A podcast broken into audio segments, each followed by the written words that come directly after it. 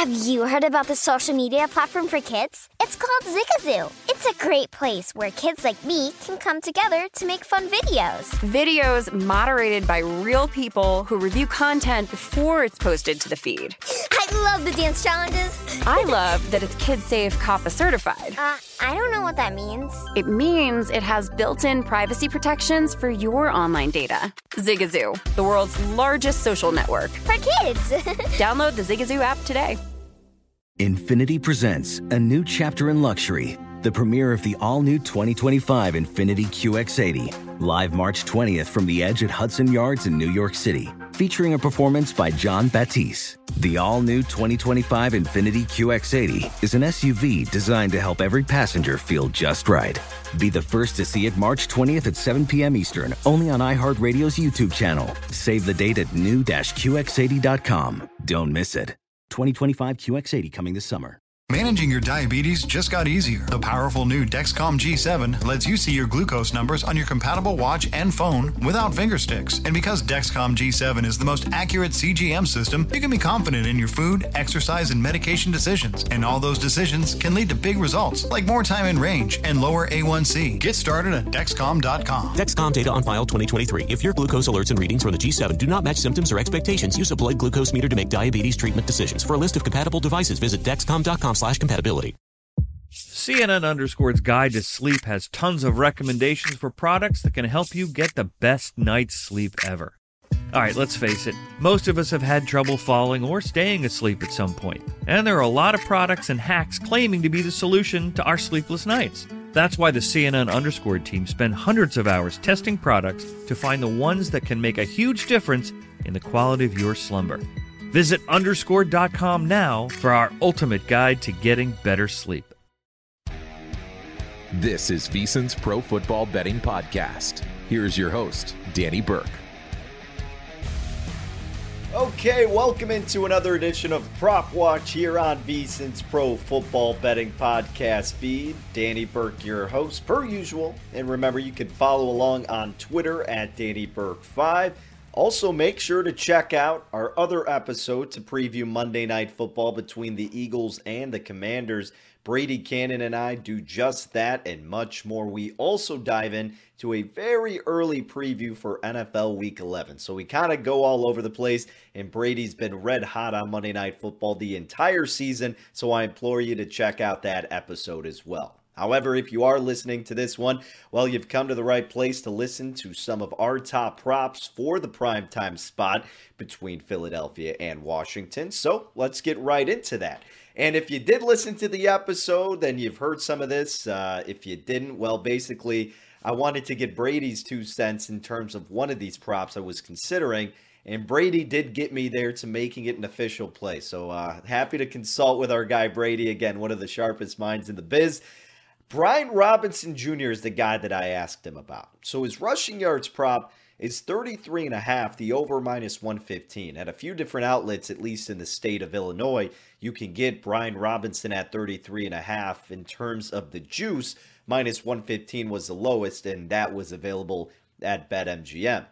So if you recall last week and you were listening into Prop Watch and when I was previewing the Texans and the Eagles, not too much to take from that game. But what I was curious about, and you know, we talked about a very strong lean with it, was Dameon Pierce over his rushing yards prop. And you'd probably think that's ridiculous. They're going to be trailing in that game. They're going to abandon the running effort.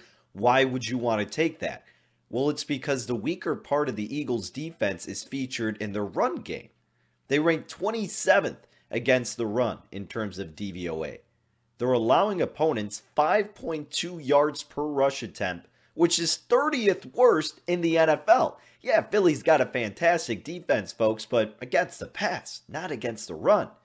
And Brian Robinson Jr., even though it's not by a wide margin, has emerged as the top back in Washington. Yes, Antonio Gibson gets his reps, but Brian Robinson, since he's been integrated into this offense, has gotten more every single game he has been featured in. But the average throughout the span of five games for Brian Robinson has come out to 13.4 carries, 44 rushing yards, just a measly 3.3 yards per carry.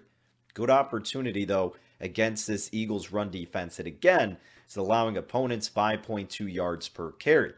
So, you're hoping you can get a better performance out of Robinson, and you're hoping you can get him to the double digit carries mark because every time he's gotten at least double digit carries, well, he's gone over 33 and a half rushing yards. He had 17 against Chicago, got 60 rushing yards off the 17 attempts. All right, and then you look at what he did against Green Bay 20 rush attempts, 73 rushing yards.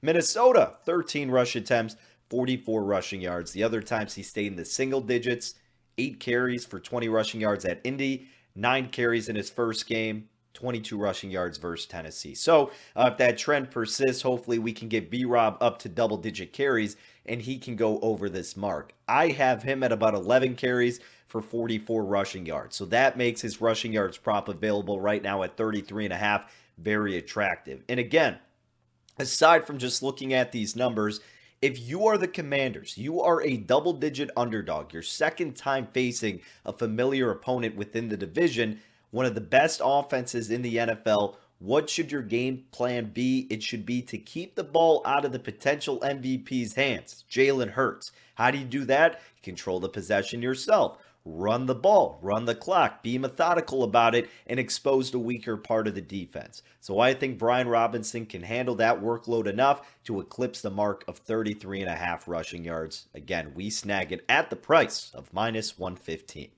Now let's flip the script and let's look at Philly's offense and let's specifically look at the aforementioned Jalen Hurts and his passing touchdowns prop. One and a half is the number, plus 105 is the best price you can get to the over, also available at BetMGM.